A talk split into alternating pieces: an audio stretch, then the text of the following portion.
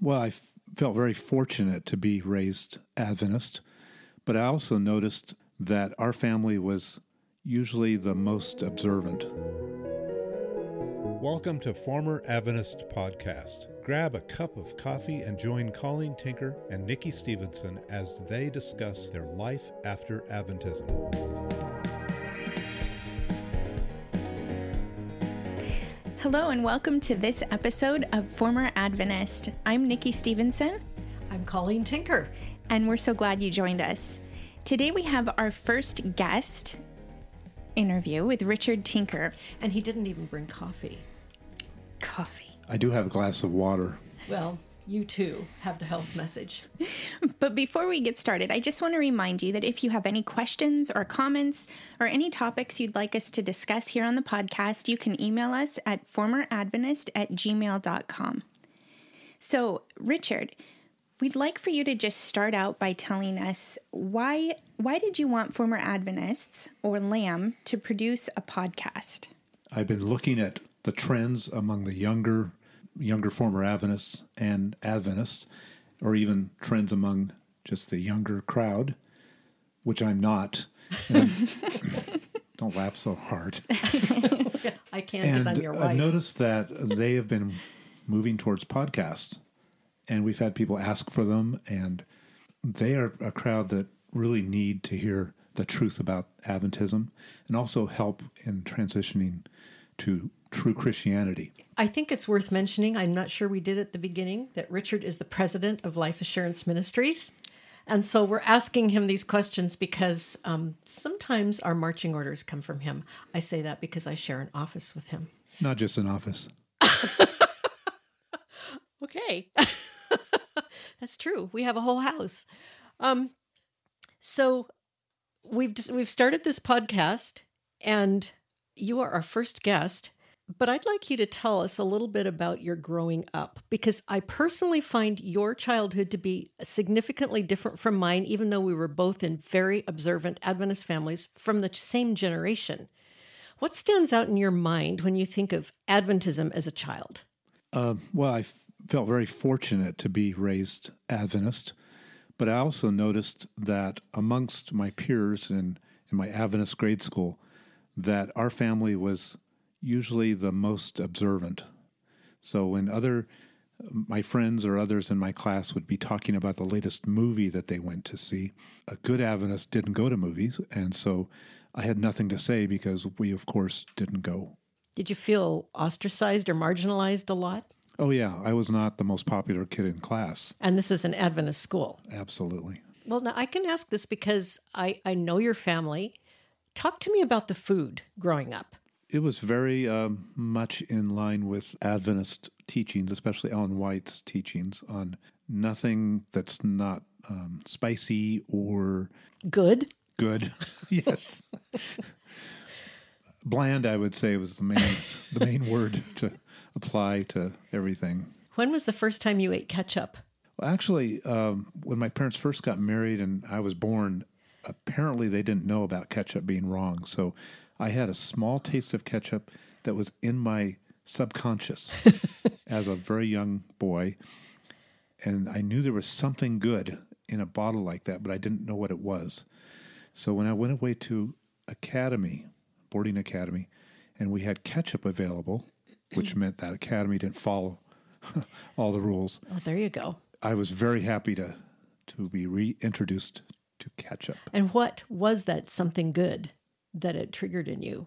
Sweet. I remember you telling me. Oh, it had lots of sugar in it, and of course, I liked sugar because that was another thing that my parents made sure I didn't have much of. Plus, it had vinegar. Yes. What could be better? vinegar, vinegar, and sugar. Well, what I want to know is so you had more of a conservative upbringing than the kids you were going to school with, not only away at boarding school, but when you were in elementary school. Is that right? So, what kind of what did that bring up in you to see that your family was keeping all of these rules, but there were so many Adventists who were not? It made me feel proud and like I was better than everybody else, and of course, that contributed to my not being popular. it now comes out.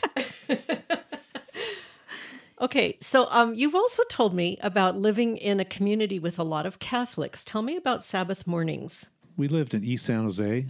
There was a big Catholic church, and it was just a few blocks away from our house. So there were a lot of Catholics in our neighborhood. Of course, I had been taught that the Catholics were the ones that were going to go after us in the end times and kill us. So the walk from our back door back to our garage to get in the car to go to church was the scariest part of my Saturday experience because the backyard's all lined up with very short fences. So the kids and parents and stuff were usually out by that time Saturday morning. And so they could look right down across all the backyards and see us going to church, all dressed up. It scared me because I thought they're just keeping track and someday they're going to come, come after us. Okay, so you've had all of these experiences that were that are, sound off-putting, right? Now, when I left, a lot of people would begin to say, "You left because you had bad experiences. You didn't actually know what Adventism taught." you're just responding and reacting to these embarrassing things or things you didn't like about Adventism. And we all know there were plenty of those. But how well did you know Adventism?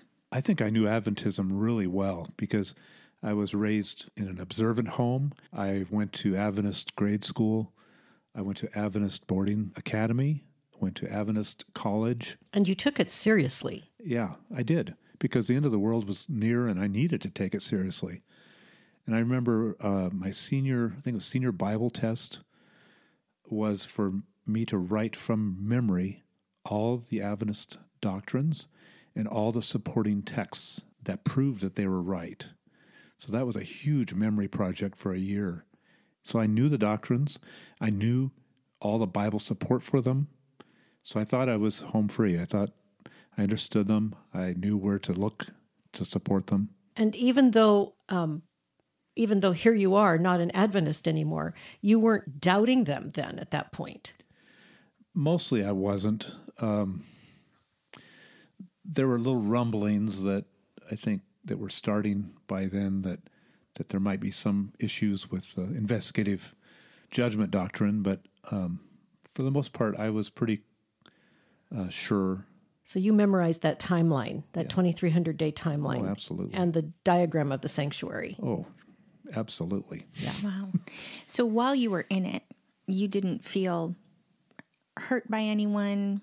You you didn't have no. any kind of resentment of your religious upbringing. I used to recite uh, to myself how fortunate I was. I was born in this wonderful Adventist family in California, in the U.S. Didn't ever starve. Here I was, an Adventist and with all these wonderful privileges, I thought I couldn't be better off. What was the first thing that caused you to seriously uh, to have put a crack in your Adventist worldview? When I got to college, and there definitely was uh, a, a thing starting about the investigative judgment. Desmond Ford came from Australia and came to the college I was going to, and he started preaching once in a while that was at PUC. At, yeah, at Pacific Union College in Angwin, Northern California. And I used to see him walking home during lunch hour.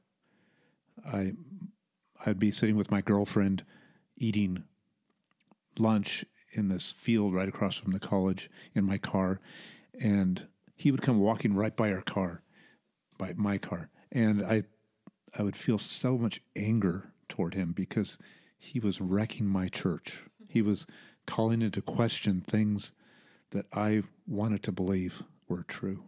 Would you have been able to? Um, un- did you understand his message when he was there?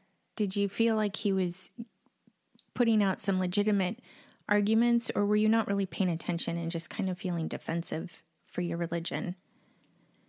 Oh, that's a good question. I thought I was paying attention, but um, probably more on the defensive side. Okay. I studied more later. In fact, back then, I would just pass it off as it was a, a problem with just definitions. He really wasn't calling into question as much as I, as he he thought he was because he was just redefining stuff. Yes. So when did you um, when did you start realizing that there was something seriously wrong you couldn't ignore? What was it that what was it that started you down that path? You know, uh, looking back right now, it's hard to remember a certain point. It seems like there were lots of little points. Mm-hmm. what would you say w- were the major things that you remember being truly motivating? Way back in the 1980s, while I worked at the Quiet Hour in Redlands, I saw a book, and I don't even know who wrote the book now, but this big book was donated to to the ministry. This was an Adventist ministry, and people would often donate things to help support the ministry. But this was a book the that the Quiet Hour wanted to get rid of. I think they put it in a throwaway pile. They would get things from estates. Yeah. Yeah. And it was a book on what was wrong with Adventism. And so I looked through it and it was very convincing, but I didn't want to spend a lot of time thinking about that then. And so I I put it away. In fact, I threw it away and decided I'd have to deal with those issues someday in the future. Now, that was in the 80s, right? Yeah. Dale Ratzlaff was also your mom's first cousin and you knew him. Wasn't it also in the 80s when he sent you the manuscript of his first book? Yes, a, a box came in the mail, and it was loose leaf papers of his um, Sabbath in Crisis manuscript. And I looked at it, I just kind of glanced at it, and I thought, oh, you know, we, we saw him as the black sheep in our family. He had left Adventism. And so I just looked it over a little bit, and I thought, oh, how, how awful. And I threw it away. And I sure wish I had that now. Oh, my. So why did he send that to you? I found out later that he and his wife Carolyn were praying for me and my wife that we would leave Adventism. We would see the truth because they had. So that was part of their in their praying for us. They they sent that box to me, hoping that I would read it and and see the truth. Do you think he sent it to other of the family? I don't know. He. We should probably ask in, him, huh? in God's in God's sovereignty. Mm-hmm. Yeah. That's incredible. Yeah. So what finally turned the corner in your head and launched you down the path where you knew you were eventually going to leave? there was this thing called SDA Net that I started reading, and it was a email uh, discussion list that, amongst mostly Adventists, a few people who'd left Adventism, they would deal with some of the hard questions in Adventism. And one guy that was on there was named Roland McKenzie. and he had such clear answers, biblical answers to the problems in Adventism and I enjoyed reading him. And I found out he had left Adventism. That stuck with me because I finally had found somebody that could articulate good biblical reasons why Adventism, Adventism was wrong. I remember that time well. You would come home and you'd say, You have to read this. You have to read this. And it was shocking and amazing and actually kind of exciting because it was truthful. Yeah. Did any of that bring back to mind what you walked through at PUC or or Dale's book? Yeah, sure. It, any questions I'd had in my past, these were they were being answered finally. And it really opened the door for me when Dale sent me his two books that he had he finally had published his Sabbath book and and another book, uh, The cultic doctrine of Seventh day Adventists. yes, Cultic Doctrine of Seventh Day Adventists. And so we read those books In the mid 90s. Yeah. In fact, when I started reading Cultic Doctrine, I don't think I stopped. I think No, you didn't. I I- remember. I, read like right through the night. Mm-hmm. Wow. And that book dealt with Ellen White and her false teachings, how they did not line up with the Bible, especially having to do with the investigative judgment. And so once I understood how wrong Ellen White was, then I could deal with the Sabbath and how Ellen White's support of the Sabbath, of course, couldn't be trusted. And the biblical support for Sabbath keeping in the New Covenant just isn't there. So those two books really did it for me. By the time I was done reading Sabbath in Crisis, now it's called Sabbath in Christ, I was I was pretty sure that I would have to leave Adventism someday. Now, I have to ask not many people, when they begin to leave Adventism, have the support of their spouse. So it sounds like you were kind of the first one to start looking at this and bringing stuff home to Colleen. What was that like for you? I really didn't have much fear that she wouldn't follow what I was I was bringing home. She seemed to be right with me, so we would talk I about was. it, and she would agree with what I was saying. So I it- could see the problems. yeah, so it really wasn't a struggle at all. That there wasn't much fear in that. I know there's we've we've had other people we know that left without their spouse, and it's really hard. And I'm mm-hmm. very fortunate. It was a gift from God mm-hmm. because we never we never fought each other about the truth of what we were discovering. We might have had disagreements over other things like. I, I did tell you the little black uh, cloud the size of a man's hand was not in the Bible, and I, you just, I thought it was, yeah right. and I just couldn't find it, could I? So, tell us about when you when we finally left. We left in the late '90s, and what do you remember about that time? Leading up to leaving, we had decided we would try to change Adventism. So we were involved in teaching a Sabbath school class at Loma Linda University Church. I think for a while it was a pretty big class. Mm-hmm. And then as as we became more and more biblically focused and less and less uh, Philosophically or, or focused, following the, the quarterly right? their Bible study guide, people stopped coming. It was a little shocking. And finally, we had this one old guy, of course. Who am I? Why am I talking about old? Huh? I'm old. Right. Anyway, this was one guy. He was still coming, and one Sabbath we went to teach the class, and he didn't show up. And that was it. We locked the door on. I think that was the library in the school. Griggs of- Hall.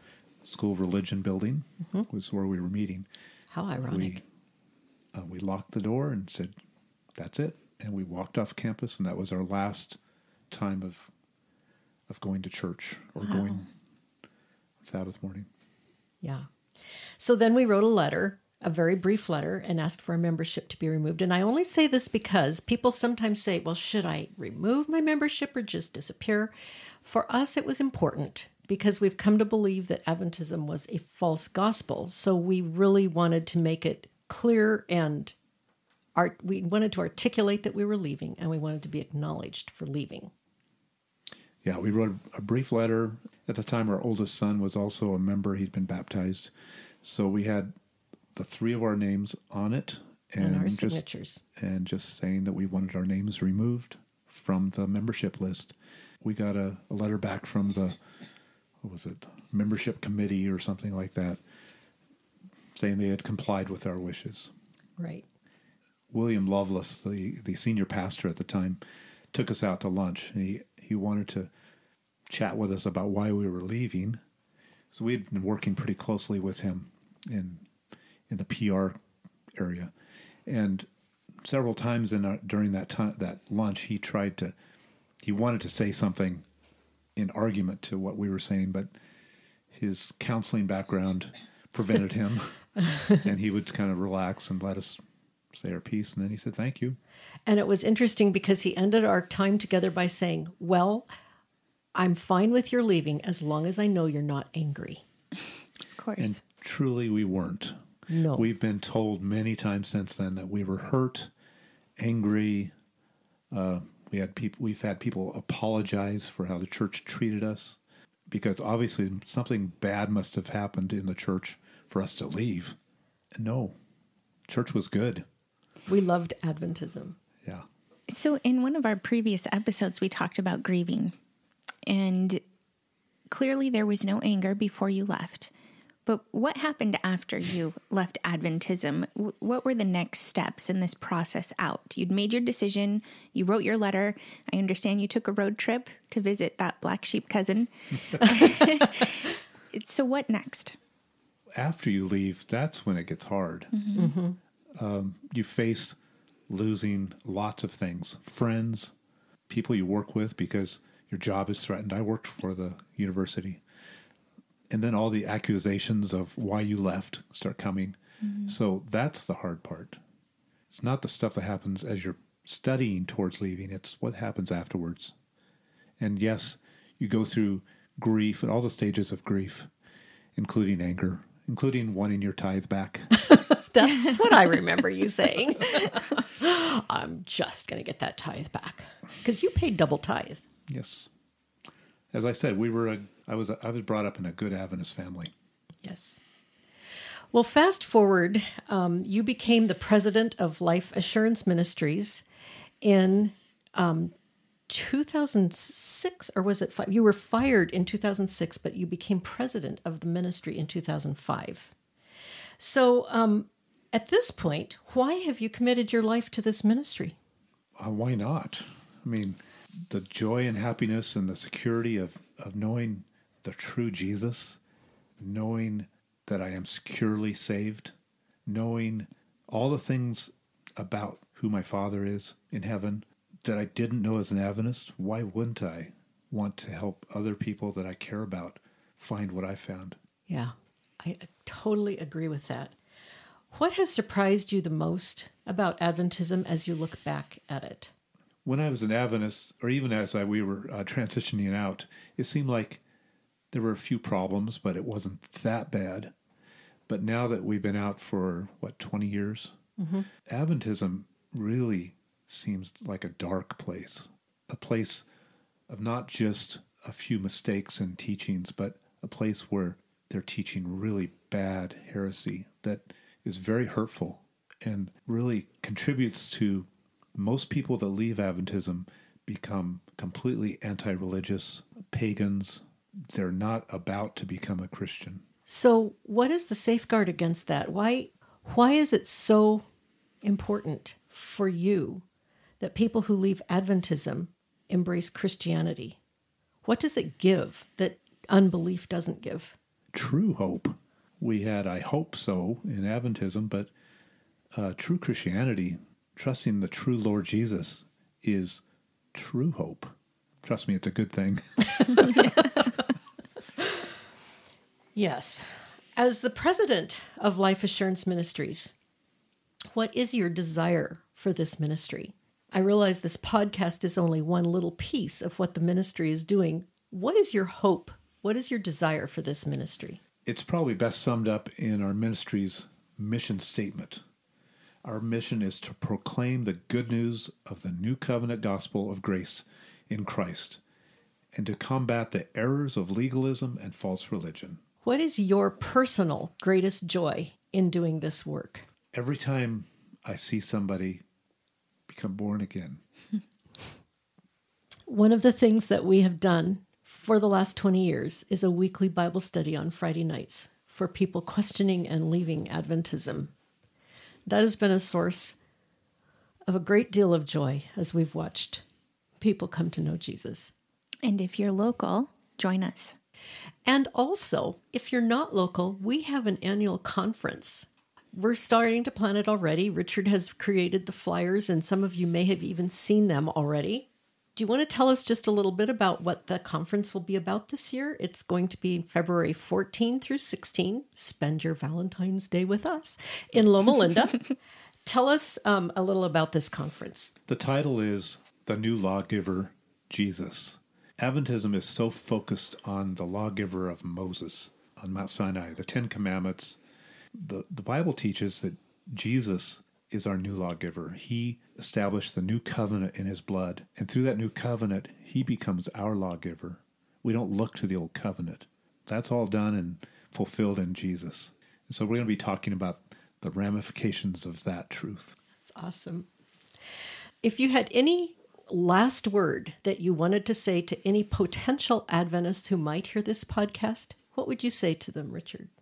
I would say uh, the gospel. The gospel is summed up in a very short statement by Paul. Jesus died, he was buried, he was resurrected on the third day for our sins. And that's the gospel. The gospel isn't what you eat, the gospel isn't what day you go to church on, the gospel isn't all manner of things that Adventism tries to make you think it is the health message. It's simply the Lord Jesus and what he's completed. And that completion of his work on the cross means that if you trust him, you repent and trust him alone for the forgiveness of your sins, you have security in him. Your sins are totally forgiven. Every one from all your whole past, clear through your whole future. Every sin is taken care of. You never have to fear a judgment because you've passed from judgment. There is no judgment for a believer for your sins. The sins are taken care of. That is really good news. That's why the early church called it good news, the gospel, because it truly is. And the gospel that Adventism teaches is truly bad news. They put you under bondage, they put you under so many uh, doubts and fears and things you have to do that it's truly bad. Thank you so much, Richard, for joining us. Yes, thank you, Richard. You're welcome. It was great being here. Again, if anyone has comments, questions, or subjects you'd like to hear us discuss, you can email us at formeradventist at gmail.com. Thank you both, Nikki and Richard. And thanks all of you listening for joining us for this podcast. And we'll see you again next week.